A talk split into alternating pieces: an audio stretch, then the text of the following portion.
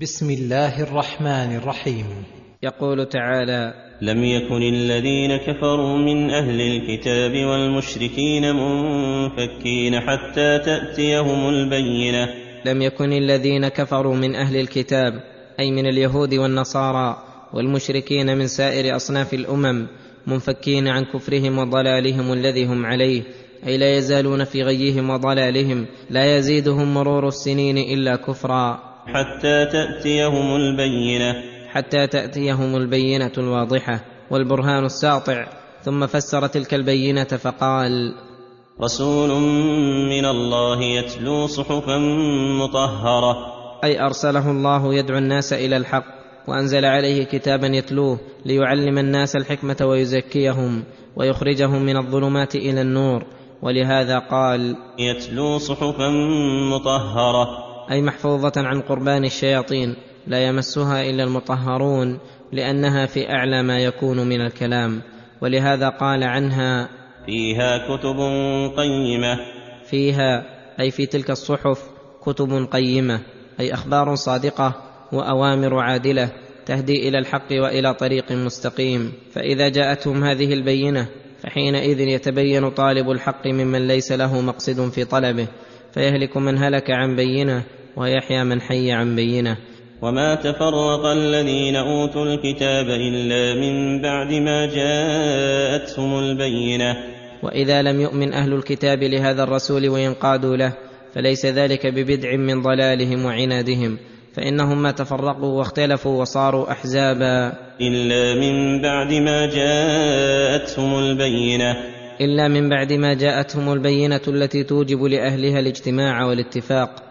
ولكنهم لرداءتهم ونذالتهم لم يزدهم الهدى إلا ضلالا ولا البصيرة إلا عمى مع أن الكتب كلها جاءت بأصل واحد ودين واحد. وما أمروا إلا ليعبدوا الله مخلصين له الدين حنفاء ويقيموا الصلاة ويؤتوا الزكاة وذلك دين القيمة.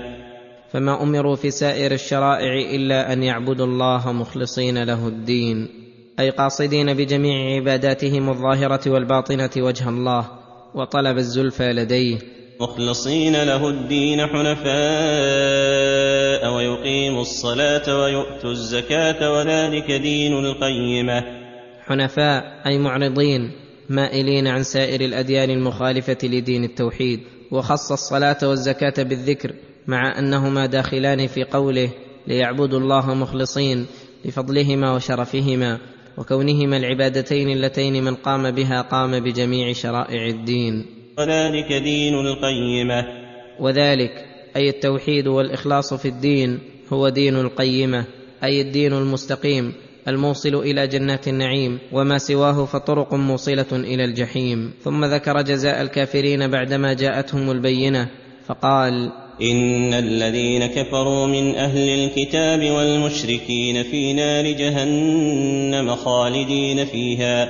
في نار جهنم قد أحاط بهم عذابها واشتد عليهم عقابها خالدين فيها لا يفتر عنهم العذاب وهم فيه مبلسون. أولئك هم شر البرية. لأنهم عرفوا الحق وتركوه وخسروا الدنيا والآخرة. ان الذين امنوا وعملوا الصالحات اولئك